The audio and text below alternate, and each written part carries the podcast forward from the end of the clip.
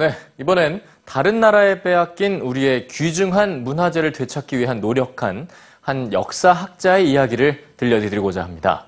아, 1955년 우리나라 역사상 첫 프랑스 유학길에 올랐던 고 박병선 선생은 병인 양요 때 프랑스가 약탈해 간 외교장각 의궤를 찾기 시작합니다. 지금부터 그녀의 노력과 열정에 대한 이야기를 시작합니다.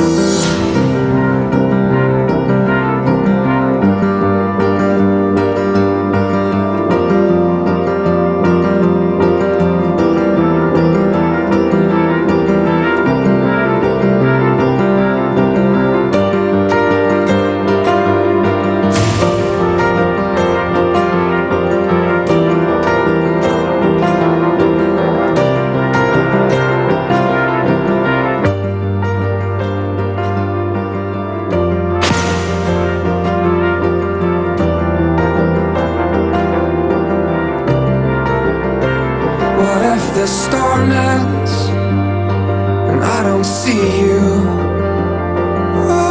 as you are now, ever again? The perfect halo of cold hair and lightning set you up against the planet's last dance. Just for a minute,